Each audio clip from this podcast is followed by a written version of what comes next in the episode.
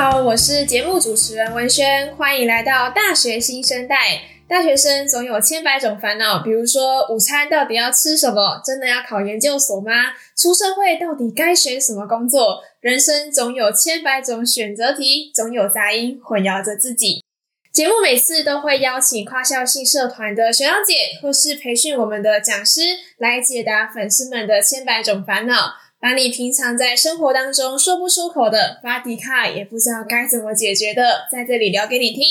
今天我们要聊的主题是：各位会有突如其来的 emo 期吗？我总觉得大学生啊很极端，要么就是没感觉，不然就是很有情绪，真的是有许多青春期的烦恼。所以今天呢，特别邀请在我心目中，我觉得他说故事很有趣，有故事张力。不能说他没情绪，没情绪，是因为他总选择压抑。如果他难得 murmur 给你听，我通常会真心好奇，到底是谁这么智障而已。那我们掌声欢迎建成学长。耶，yeah, 文轩好，大家好。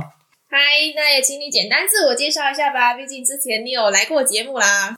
对啊，还记得那时间还是上次嘛。好，那我简单自我介绍一下，我叫做建成，然后目前就读的是岭东科技大学国际系啊，今年是大三，也是跨校系社团的干部之一。嗯，OK，相信大家呢对于建成的声音呢没有很陌生，因为他之前有跟我们讨论过上大学之前没有料想到的这个事情的这个主题，嗯、所以如果好奇到底是什么事情让他料想不到的话，就可以去听之前的节目哦。好，那我想要先跟。建成确认一下，你有没有走错棚哈？就是你平常会用 emo 这个词汇吗？平常会用 emo 这个词汇吗？嗯，蛮长的，蛮长的啊。所以这个突如其来的 emo 期到底是在讲什么东西啊？哦，突如其来的 emo 期是在讲什么？哦，我个人对我来讲，就是你某一天你会突然觉得自己在这个社会上突然没有价值啊？这么严重吗？对，这是什么概念呢？就是你会没有方向，嗯，而且也不知道自己究竟要做什么。这听起来很类似，但就是因为这两者互相的不断的重复出现，就会导致说你的生活突然变得很没有动力，对，会陷入在一种类似在泥沼里面攀爬那种感觉，嗯。嗯，你的人生是遭遇了什么样的困难？也没有到遭遇到什么样的困难，就是因为好像没有到太多的困难，就是不知道自己的这未来到底要干嘛那种感觉。哦，为什么我会有这样的主题呢？是因为我常在迪卡上面滑完的时候，我就看到很多人在那边什么突如其来的 emo 啊，我选材料系不知道要干嘛，所以我现在很 emo 啊，或者是我跟我室友吵架，我现在很 emo 啊，我就想说。他们怎么会有这么多很低潮的时候？不然就是什么事情只要一个不顺遂，就会在迪卡上面发文说自己心里很难过。那你身边有这类型的朋友，就是偶尔有事没事就会突然低潮啊，不然就是 emo 一下子吗？低潮跟 emo 一下嘛？哦，啊、这个我感同身受。我有个朋友，他是我的大学同学，对，他的家境还不错。嗯，不错是一个什么样子呢？一栋房子十层楼。那一栋楼新台币三亿，三亿，这就是叫做有钱人的烦恼。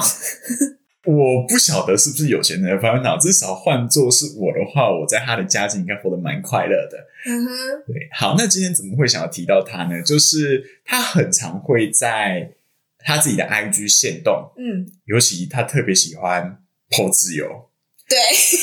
听到 po 自由，没错，有点不太妙。然后呢？不知道观众伙伴们有没有呃类似的朋友们啊？就是你当今天看到一个绿色的圈圈，你打开只会有两件事情。对，第一件事情是好事，对，就是比如说他中了什么东西，怕有人跟他借钱。第二件事情呢，也是最常发生的事情，那就是他突然会去贴一些很呃负面能量比较多的文章，或者是说他今天拍了一个。嗯，黑色的天空，那个、黑色的天空哦，对哦，那个天空呢，明显是白天，只是他把它弄成黑白。哦，好，好，我我的前男友也会这么干，搞不好他就是啊，不是啊，不是吧？希望不是，他就会突然变得说活着好累，然后我心里就会讲说，哎、欸，那他现在是出状况了吗？还是他现在有忧郁症？OK，那通常你看到这样子的。嗯，小小 emo，你会去回应他吗？还是有别种别种做法？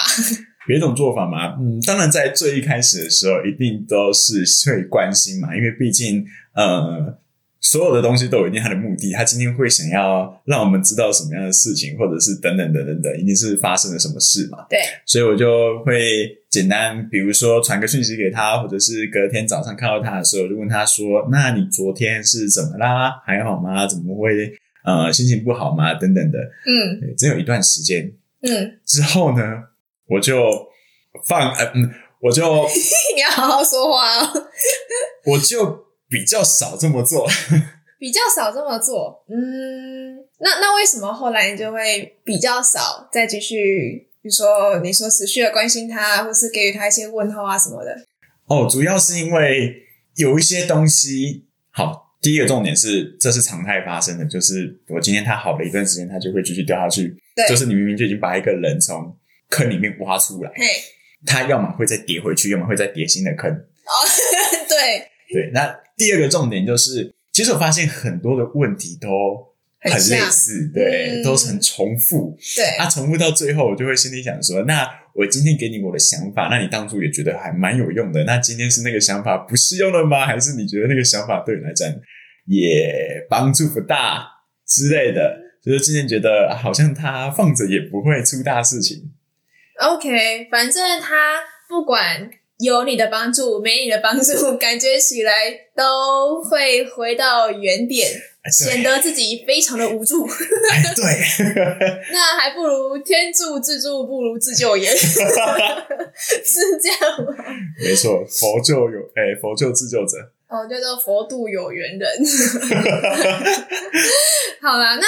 我觉得很多的时候，我们的人生当中不就是常常会这样吗？比如说经济的压力、人际的关系、考试的压力，或者是人生的迷茫。其实很多的时候，有些问题不是说你想解就解。那当然，每个人都会希望可以有一个救命的稻草，是真正可以协助到自己有一个转念的方法。但问题是，如果自己的内心根本都不去。转换一下那个角色定位的话，那好像外在的人再怎么协助我们都很有限，对不对？真的，真的。嗯，对啊。那呃，建成，你之前也有遇到类似的情况吗？我想我们多多少少都还是会有一些人生的困难啊、烦恼啊，是一直卡住着我们，然后无法往前的吧？哦，有啊，蛮。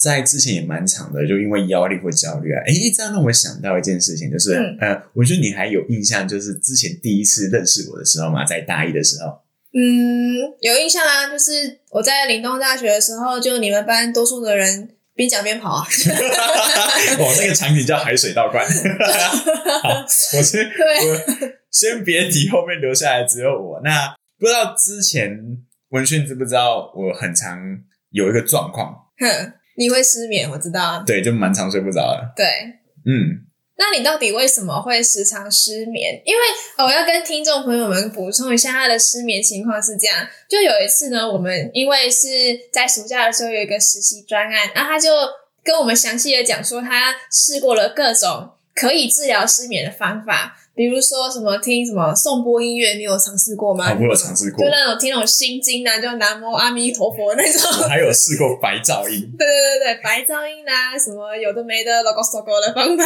都有什么睡眠伸展啊，什么四七八呼吸法啊。对啊，还有那个什么那个薰衣草口味的那种蒸汽眼罩啊，他说这个最没用，哦，那个是超没用的，那个戴上去啊，我整晚还是睡不着。对，重点是还要花他的钱，可恶。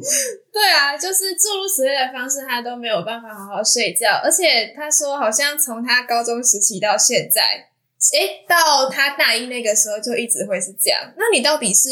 基于什么样的缘故，或是有什么样的人际焦虑吗？会让你一直都很难入睡啊？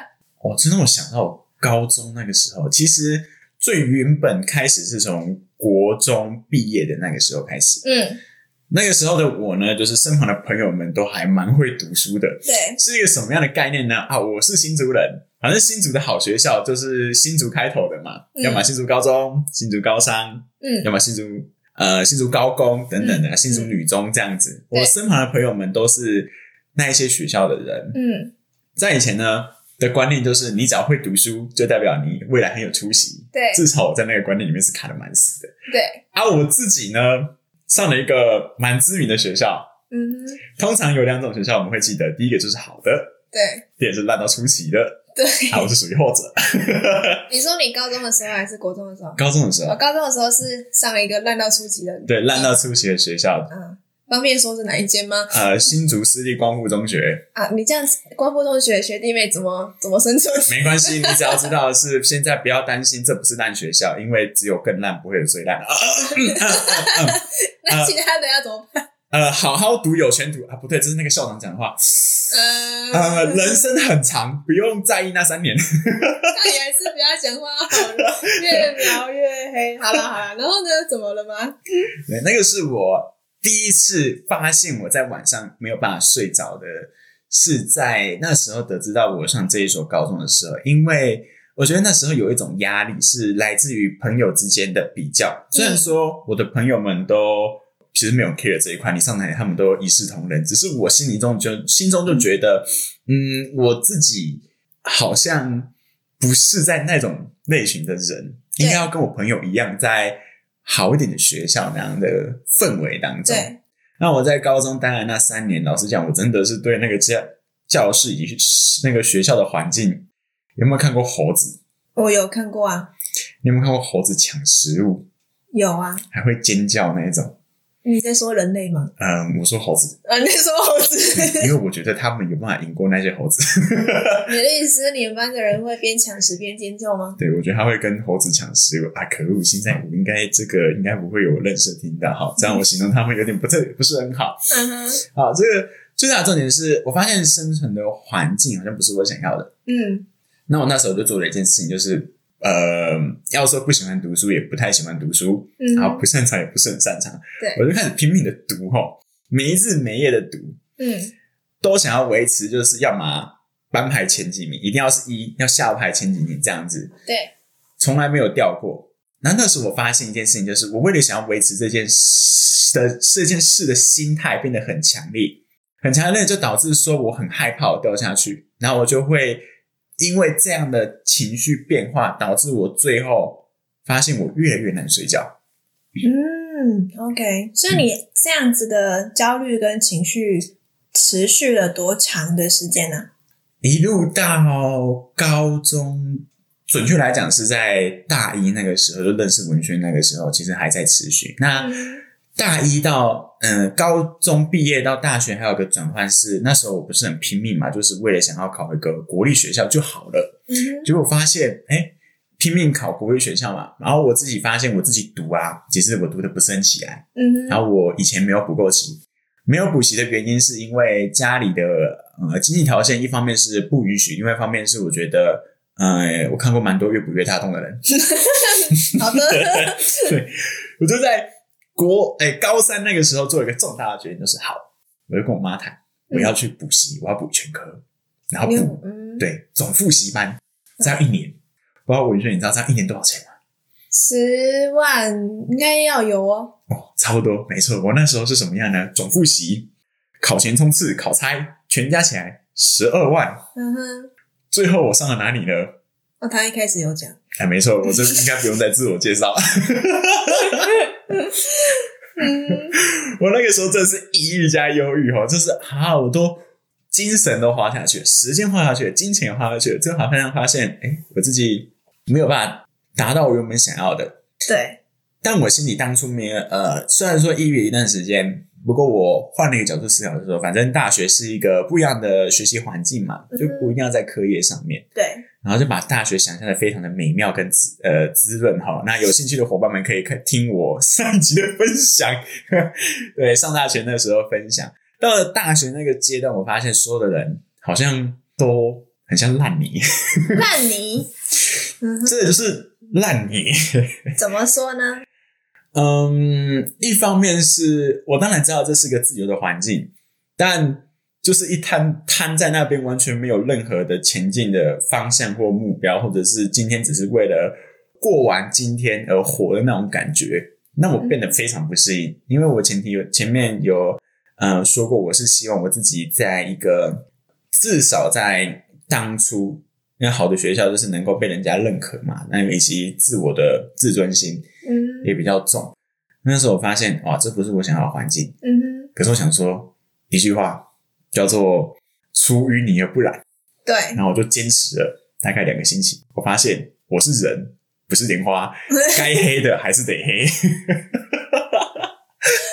所以你开始发现，哇死了！我跟他们差不多，快要同类，对，被同化了。我我已经发现我快要同被同步了，而且当初呢，还有疫情，疫情的线上课呢，哦，那就是彻底同化了，因为我真的直接把它睡过去。嗯、我发现我每天在过的事情啊，真的是完全不知道在干嘛。嗯哼，啊，不知道在干嘛就。开始去担心说啊，我花了钱，尤其是大学学费，对，私立大学哦，超贵，嗯哼，一个学期多少钱不讲了，反正观众朋友伙伴应该知道大概多少钱。然后想说我要这样子，那以后要背这么多学贷，我出去有办法吗？嗯，就陷入在这种无限的轮回当中。对，然后对我的大一的失眠是这样子，所以不论你是在呃高中时期的失眠，不然就是在大学时期的失眠。你虽然我们遇到的事情都不太一样，可是你觉得它有某些什么共通点？比如说内在上面的自我肯定的不太一样，所以不管你的环境怎么变，好像都一样会有这样的问题吗？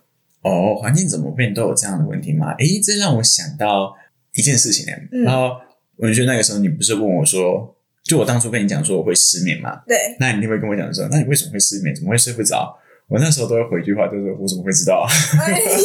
对，他每次都回我，我怎么会知道？我也想睡觉啊。我为什么会知道啊？嗯哼，那现在呢？对，现在哦，我发现很神奇的是，我开始没有这样的烦恼了。为什么？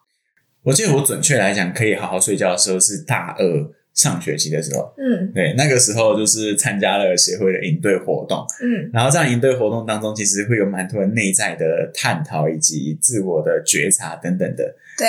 那我在从中之间发现一件事情，就是就跟刚刚文轩所讲的一样，就是说，那这之中有没有一个很类似的事情，或者是一个内在的核心，是无论你到哪一个环境，它都会发生的一件事。我在那个营队活动当中体会的很深。就比如说，呃，我从之前的想要考到一个好学校，以及我想要考到一个好大学，只是为了我希望我自己能够被人家尊重，或者是自我能够因为外在的方式来去肯定。嗯，但我发现一件事情，一直我一直在存呃追求外在的肯定，但外在的变化太大了，有的时候跟自己所预期的完全不一样。嗯哼，那那个不一样就会造成很。后续会造成更多的负面情绪，就会导致我又又没有办法睡觉，又没有办法睡觉。当做我确确实实的发现了这个内心的结，嗯，那我自己就重新的去思考说，诶，那我一直以来在这么多的外在事物上奔波，那我却从来没有想过我自己内心的渴望以及想要得到的东西是什么，嗯。因为那时候，嗯，我发现一件事情，就是当内在的渴望跟外在不一样的时候，就会有很多负面情绪。那个时候我没有察觉，但我重新审视自己的时候，发现，诶，我自己想要得到的东西，其实换个思路去做的话，我也可以满足，也不用因为我自己可能做不到的事情，或者是他今天如果有个大变化，就会导致我有个恶性的循环。嗯。就像是嗯买房子吧这样的概念，就哎、欸、突然好像有点跳，就是呃有人想说买房子为了有安全感嘛，对，或者有归属感。那有些人最后发现买了房子还不见得会有归属感这样的感觉。哦，意思是有些人误以为他需要那个房子是因为他可能就是想要，嗯，可是事实上他希望的是内在的需求上面，他只是要一个安全感或是一个归属感。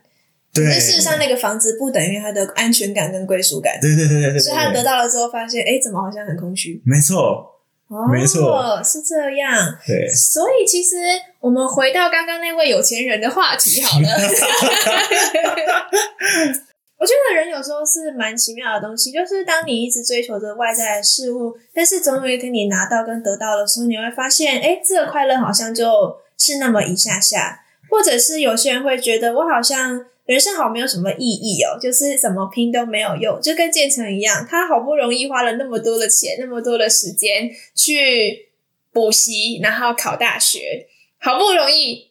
转一个念，叫做上了大学之后应该会有所不同，结果没有想到现实还是持续打脸，痛，好痛。对啊，可是其实说老实话，在我认识他之前，然后甚至他来协会之后，不管怎么样，他待的学校都还是同一间。是啊，对，都还是在岭东哦，他也没有转学，也没有转系，可是外在的环境的人都没有变。可是你自己的内心却有了改变，嗯，意思是，呃，建成之前有跟我聊过，他他一直以来都是希望自己成为一个强大的人，没错吧？没错，而且他也常常会去想说，别人有没有觉得他很强？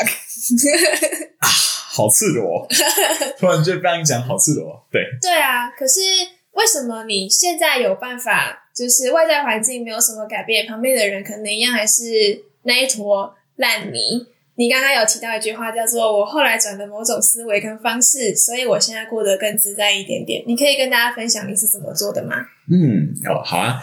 我觉得前面要先讲说，我开始会在意内在需求以及内在沟通，是在参加完协会的营队之后。嗯，那我之后有买了一本书，嗯，啊，那本书是文轩推荐给我的。我总共买两本，一本叫萨提尔的对话练习，另一个叫做萨提尔的。自我觉察，嗯哼，那两本书我都看完了。对，那我主要的是想要用那一本书上的系统化的模式，就是冰山理论来去探讨我自己在每一件事情的发生，以及尤其是遇到压抑的时候，我的感受跟我的作为为什么会是这样的？那我核心究竟是想要什么？嗯哼，嗯，就比如说刚刚文轩讲的，就是我希望别人。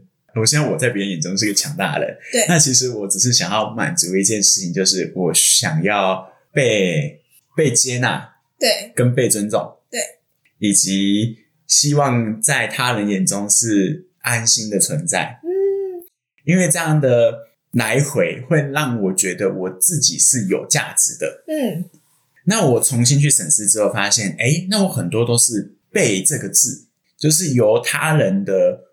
状态以及他人的反应来去肯定我自己的这样的发生，最后我去审视之后发现，诶，我的被好多，比如说被可纳、被接纳、被爱，还有被被怎样的等等等等等等，对，所以从来没有一个发自自己内心说，那我有没有想要就是为了自己而去做一件事情？对，比如说，嗯，去爱人，这也是一种价值。那我能不能去转换这样的一种心理状态？这是我在那本这两本书上去学到的一件事情哦。然后呢，你的内心有所改变了，你后来在现实当中的行为跟想法有什么不同了吗？有什么不同的吗？嗯，那当然的，我是从被动化为主动嘛，那我就可以去列出说我自己能够做得到的事情，嗯，也可以满足这样的内心渴望的十件事。哦，十件事，啊，对，十件小事，然后每天当个清单，这样一一个一个慢慢去做。那、啊、你还有印象有哪几个是可以跟大家偷偷讲的吗？跟大家偷偷讲啊，嗯，主动一件事情是，我先聊到爱人这件事情好了，就比如说关心身旁的伙伴，或者是关心我自己的家人，嗯、因为我还蛮少做这件事情的。嗯，当然的，最一开始蛮突如其来的，他们会觉得。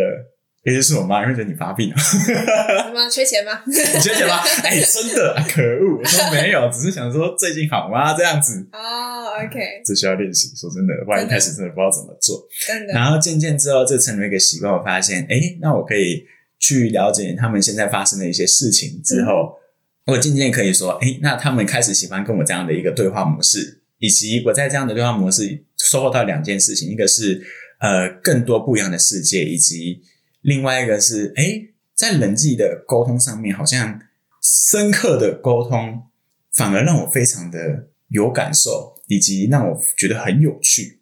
嗯，你说跟自己深刻的沟通，对，嗯，直到也就是从自己到跟其他人，对，因为有的时候我在人际沟通上面，在之前就很怕，就刚刚文轩应该有提过，就是有些人会因为人际上的相处方式，嗯，等等等，会有的压力。对，我自己就很怕，是因为我不会开话题，等等的或什么。那之后我发现，哎，我想的那些东西都好片面哦。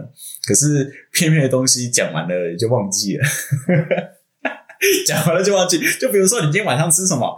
你讲的时候，我吃一个鸡排便当，你隔天会记得吗？不会。不会啊，对啊，我就觉得那这样子好无趣哦，就做。就一直在追求一个没有实质的东西，对。那反倒开始跟自己以及跟他人有一个深刻对话的时候，发现，哎，这样的价值感能够有更长长久的体现。什么叫价值感有更长久的体现？嗯，应该说知道他做这件事情是为了什么？这样。你说对方吗？对对对对。哦，意思是，哎，我觉得这有点像是当你开始知道。怎么跟自己深度对话之后，你跟别人说话的那个层次就不会停留于片面。嗯，不愧是文轩，精准整理。对啊，可是我必须要反问建成一个问题：那这一切都是你在参加卓越生命体验营之后才有的能力吗？包含我相信萨提尔对话练习，很多人都看过这本书，也听过。嗯，可是我常常看到很多的人是，他会觉得这是在讲屁话。嗯，什么叫做你要理解自己的感受？啊，感受的感受又是什么？什么叫生气带来给你什么样的情绪跟感受？这是什么意思？很多人其实是看不懂那是什么的。嗯，那如果这本书是在高中的时候。甚至在参加协会之前的活动吧，嗯、就是你在那个时候就看到这本书的话，你会不会也成为我口中的某些人一样，看了那本书还是不知道怎么用在自己身上？哦，我觉得不会，因为压根只是不会把它拿开来看。哦，哎、欸，看封面就觉得什么自我对话哈，就是能举有刚。跟别人对话就很难的，还需要自我对话 吗？说自我对话，你会觉得我自己不了解我自己吗？确实你不了解。OK，好，那你怎么会说，就是以前的你可能连看都不看，甚至会看不懂？嗯，因为以前没有这样的体会啊。嗯哼，什么样的体会？在内在的呃内在的沟通跟内在的察觉这样的体会，因为我觉得就是一切呃在加入协会之前，我都觉得一切的事物都是由外在的，比如说有钱有房。或者是说有呃名誉啊，或什么就可以满足内在的需求。嗯，之后我到了协会，然后参加了 NHP 卓越生命体验营之后，在里面的体验，我深刻的发觉，哎，原来呃我们自己一直以来在一直以来忽略的内在声音，原来这么强大，还都在影响我们每一个决定跟每一个习惯，只是我们都选择性去忽略，对，甚至放弃它。嗯，哎、欸，对，有些人是放弃哦，会直接关闭掉那个对情绪的敏锐度。敏锐度，嗯，OK，然后呢？对，那呃，之所以是体验，我觉得就跟骑脚踏车很像。嗯，不会骑脚踏车的人呢，上脚踏车怕的要死。对，但会骑脚踏车的人呢，你就发现你就不会怕了。嗯，但你的前提就是你必须要骑脚踏车。嗯。就是会跟不会，其实就差在你有没有真实的操作跟体验。嗯，没错。那在卓越生命体验营当中，这个体验营就像是我实际去骑脚踏车到骑会这样的感觉。嗯，可是健人骑的这台脚脚踏车呢，是跟自己对话的那个能力。对对对对对，对啊，甚至是叫做。打破以往对自己的既定认识跟概念，然后真正的走到自己的内心里面去探寻，其实你最想要、渴望的那个世界，他到底想跟你说些什么？嗯，那我觉得在台湾，甚至在亚洲国家，呃，甚至是很多父母，其实不太会跟我们谈到这件事情，也不太会教我们这件事情，因为有的时候，也许连我们自己的父母，他都没有跟自己对话过吧？嗯。或者是可能大家都忙着要赚钱，为了追求成功，或是为了追求要养家，光生存就很困难的。谁跟你在那边谈生活跟对话呢？啊，确实。对啊，所以我想，为什么现在很多的人会想要去看心理医生，或者是希望透过社群跟网络媒体的方式来求一些心灵的慰藉？很多的时候，其实啊，老实话，那个过程当中，你也在自我对话呀。嗯，没错，只是那个自我对话是要靠别人来提问给你，你才有办法去开启你跟自己的对话。嗯，但问题是，别人是别人，你是你。就像我们一开始在那个建成开刚开始分享那个朋友一样，他也一直试图的要用发文的方式吸引别人跟他自己自我对话呀。但问题是，那些答案不是他自己讲出来的。对。所以他就会觉得啊，我又听到了一个非常正向能量的东西，但我还是这么想。啊，一针见血。真的，他也压根就没有办法去解决这些问题。所以，为什么在协会里面，除了全方位人才培训营以外，我们学了一些很多外在技能，邀请 ATC 的老师来跟你分享这些职场的概念跟学习。这些其实还是停留在外界的学习哦，那些只是技能面。那问题是要回归到你自己啊，因为如果你内在本身的自我认同不是非常的精准的话，那会变成外面世界的人，社群媒体上面的人跟你说什么，你就信什么，什么欸、那这样就很可怕喽。好，所以呃，也许有些听众还不知道卓越生命体验营是什么啊，因为刚刚建成学长提了很多遍，所以我还是先帮大家简单科普一下。简单来说呢，就是呃，我们每年呢在寒暑假的时候，都会跟杨志伟老师一起举办八天六夜的体验活动。那为什么是八天六夜呢？哦，是因为它拆成两个四天三夜去进行啦。毕竟哦，大学生甚至社会人士要连续请假八天是有点不太可能的。的确要挑战一点。对啊。那 NHP One 呢，叫做卓越生命体验营；NHP Two 叫做卓越团队体验营。而我们学在的学学习到的不是外在技能的专业实力，是有效的提升我们的内在竞争力，更真实的面对自己。那为什么认识自己很重要呢？嗯，这就很像啊，你今天一直在河流的下游捡垃圾，可是就是一直都捡不完嘛，那这时候你就很生气呀。于是呢，我就一直沿着河流继续往上游走，就会发现，哎，原来哦，就是有一个奸商一直在上面倒垃圾，那你当然会捡不完呐。所以凡凡事呢都有根本的原因嘛，只要你的内在够强大。找到问题的根性解，外在的问题自然就会迎刃而解。比如说，啊，建成有听过什么叫做周哈里窗的理论吗？嗯，周哈里窗啊，哦，文宣营是指有四个我嘛，第一个是开放我，那第二个是盲目我，啊，第三个叫隐藏我，啊，第四个叫未知我，是那个吗？哎，对对对对，就是那个。呃，因为心理学其实已经有正式的证实，人呢会有四个不同的我。那各位听众呢，可以在自己的心中帮我画一个象限图，分别是你知道的自己、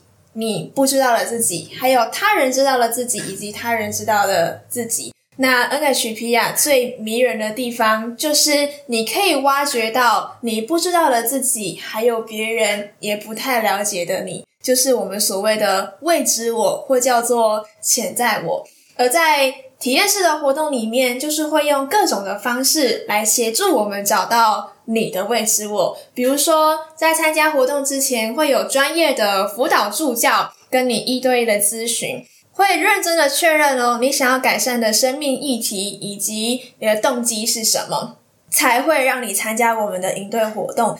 那我们会透过团队的团康，或者是专业辅导助教的观察以及提问，有大量的时间让你用书写的方式找到答案，然后呢，还要跟旁边的学员伙伴分享。那杨老师就像一个生命教练，有时候，会稍微逼迫你一下，要面对内心中最大的恐惧。有时候呢，你会感受到所谓无私的感动。所以，当你啊有深刻的醒悟，你回到生活当中才会有所行动。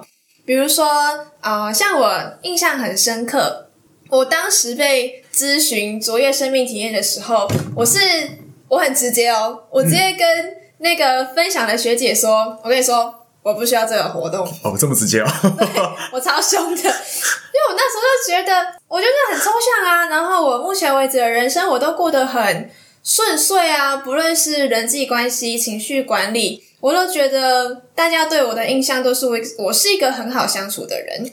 那谁知道因缘际会嘛，人生总是会碰到某些关卡，你就不得去面对。所以我后来真实参加的时候，我真的是哭到爆哎、欸、我印象很深刻，我那时候的卫生纸怎么样都用不完，就每天都一坨一坨在我面前。我后来才去真实的沉淀跟发现，其实我不是一个很有自信的人。嗯。我是一个很任性的人，很任性的人，对，是一个很任性的人。所以我以往哦，只要是大决定，我跟我家人的相处，我永远都是先斩后奏，因为我觉得，与其让他们有机会拒绝我，不如就直接斩断所有被拒绝的可能。所以我会干脆不沟通。但其实我不沟通，单纯是因为我没有把握，我可以说服得了他们。因为在他们面前，我其实是一个没有自信的人。所以这其实也养成了我在很多的关系当中，我是充满不安全感，甚至会害怕失去的。而这些都是我原本没有觉察到的自己。那当然，呃，我后来才发现，原来在卓越生命体验营里面，我真的有因此看到了很多自己的内在问题，甚至于是盲区吧。所以就很顺理成章的去参加卓越团队体验营，啊、呃，一样又是伤痕累累。不过这个痛呢，跟 P One 的痛，我觉得不太一样。嗯，它是我在生活当中，因为毕竟它会隔一段时间嘛，就是两个体验营是会拆开的。它会隔一段时间，你在生活当中去实践之后，才会慢慢的就有所觉察跟深度的了解。那你在团队里面呢，就会更放大了那些你个人的问题。所以有些人他们在 P one 的时候也许没有感觉，可是，在 P two 的时候就会很痛，很痛，因为他过往可能没有觉察过。所以前面有点像是潜移默化的去影响你，那你在 P two 的时候就会真实的看见一个在人际关系里面最容易成长的自己。比如说像我自己就发现，我在团队里面是一个没有办法承认我很软弱的人。嗯嗯嗯，我不会想要让别人看见，所以我都会希望别人看到我强大的一面，因为我希望别人看到我是觉得我是一个有价值的人。那其实我后来认真去探讨我自己，我发现我其实也希望我的家人是可以认可我的存在。嗯，所以建成，你知道吗？人从出生开始，最先遇到的团队是什么吗？最先遇到的团队哦，嗯，嗯，你爸妈，诶，准确来说，家庭。对，其实就是家庭。所以，即便你未来没有要成为领导者，我们也会是家的一份子啊。那即便你现在不是领导者，我们依然会在团队当中成为被领导的角色。所以，为什么完整的版本会是八天六夜？是因为你要先修好你个人的内在问题，你才有办法真正的走进团队，甚至家庭，成为更好的自己。毕竟，我们大家总有一天可能长大了，你还是要组建一个家庭吧。再怎么样，你也会成为一个一个家的领导者。没错。对啊，所以我觉得从刚刚的建成的故事分享里面，就可以明白的看见，甚至听见他在 NHP 的工具上面是用的蛮好的。那除了有内在的变化，有所收获之外，更重要的事情是，他终于会从根本解决问题，然后列下有用的目标，去在生活当中具体实践嘛。嗯，诶，话说回来，大家好像差不多又要放寒假嘞。那寒假是不是有机会举办卓越生命体验营？诶，对啊。那不过因为上课的品质，我们真的希望它可以非常的优质，所以我们每一期的上课人数其实是会有限制的。那最近一期的卓越生命体验是在二零二四年的二月三号到二月六号，所以如果呃，听众朋友是还在观望的，或是有想要参与的学员，如果是出于好奇想要咨询的话，那嗯，不然我在节目的下方资讯栏放上一个 Google 表单的连接好了。如果你今天刚好听完有想要了解资讯的话，就请大家再帮我填下报名表，后续就再安排专业的辅导人员协助你咨询吧。好，嗯，那你最后呃，建成有没有什么话想要跟听众朋友分享的呢？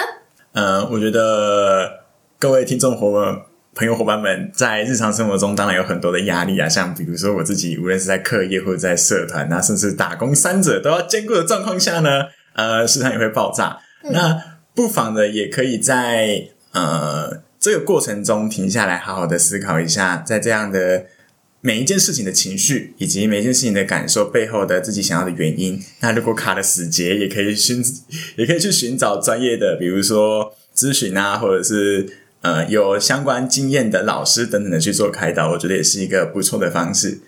嗯，OK，那很开心，今天建成呢也给我们很多的生命历练，甚至叫掏心掏肺吧，掏心掏肺。